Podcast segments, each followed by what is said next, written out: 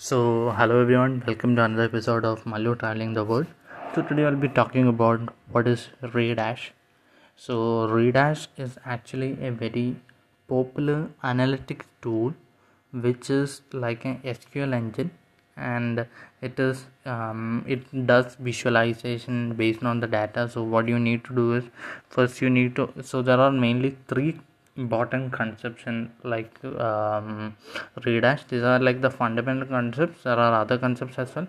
So one of the important concepts is query. So what do we mean by query is basically like um, you know you uh, first thing is uh, data source. Sorry i just missed it.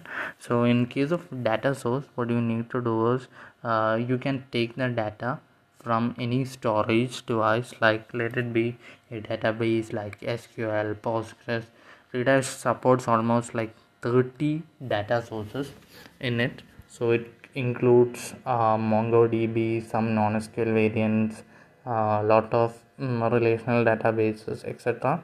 Um, so what the first step you need to connect a dash uh, data source with Redash. After that, the second step is to write a query. So writing a query is like uh, doing a SQL operation or something like that, so that you do take the necessary data for the operation that you want. So it's very similar it's very similar and if anyone has the basic knowledge of sql they will be able to do that.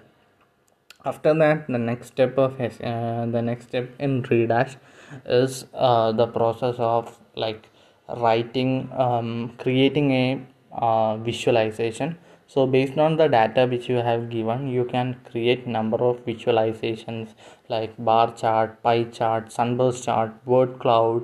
Uh, there are a lot of options. I think there are like 8 to 10 uh, options for plotting charts and um, redash so the basic visualization software of redash is actually based on dash which is like a popular analytic framework and it's basically uh, if you have used the python library called plotly it resembles the plots in redash almost resembles the features of the plotly like plotly like visualizations.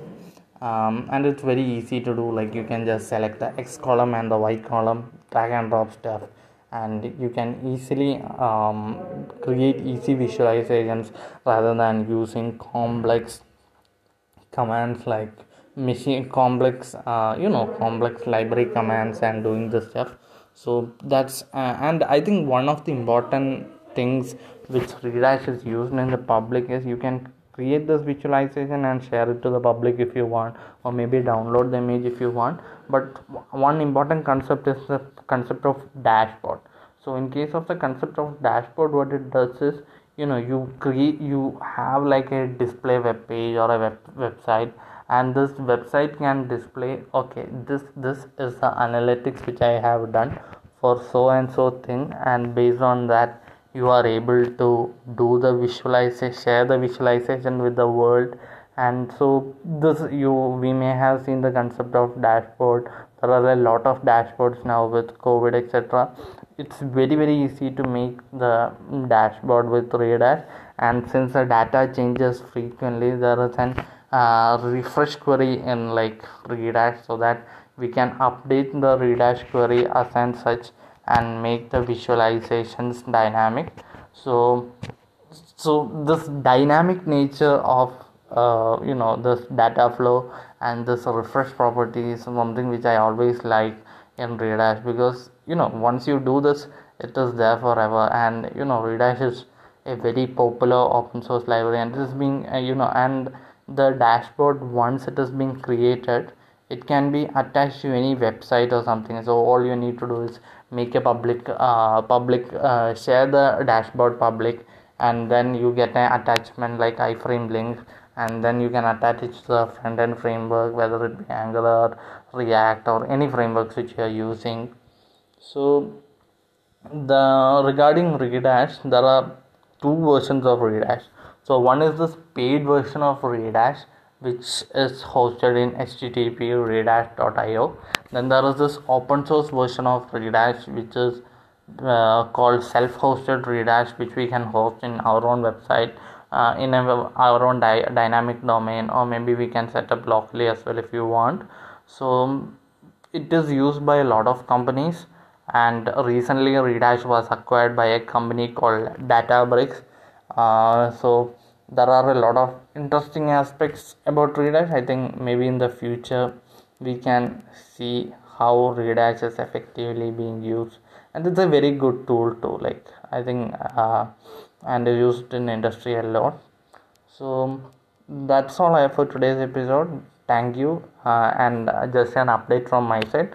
So i will be you know my website uh, kurimra.github.io is under maintenance right now so i will be doing that like sometime soon and also another thing is i'm right now preparing a blog post plus a detailed um, kind of lecture regarding NLP and some of the major advances in NLP. So I will be going from the basic stuff like how to do sentiment analysis, then the basic stuff like TF-IDF, uh, word cloud, you know the um, symbol methods like count vectorizer, bag of words, etc.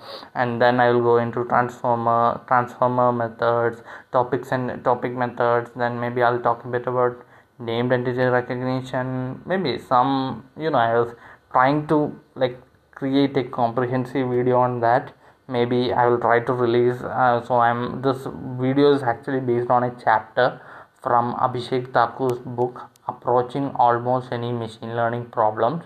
So i am reading that book and i have read that chapter.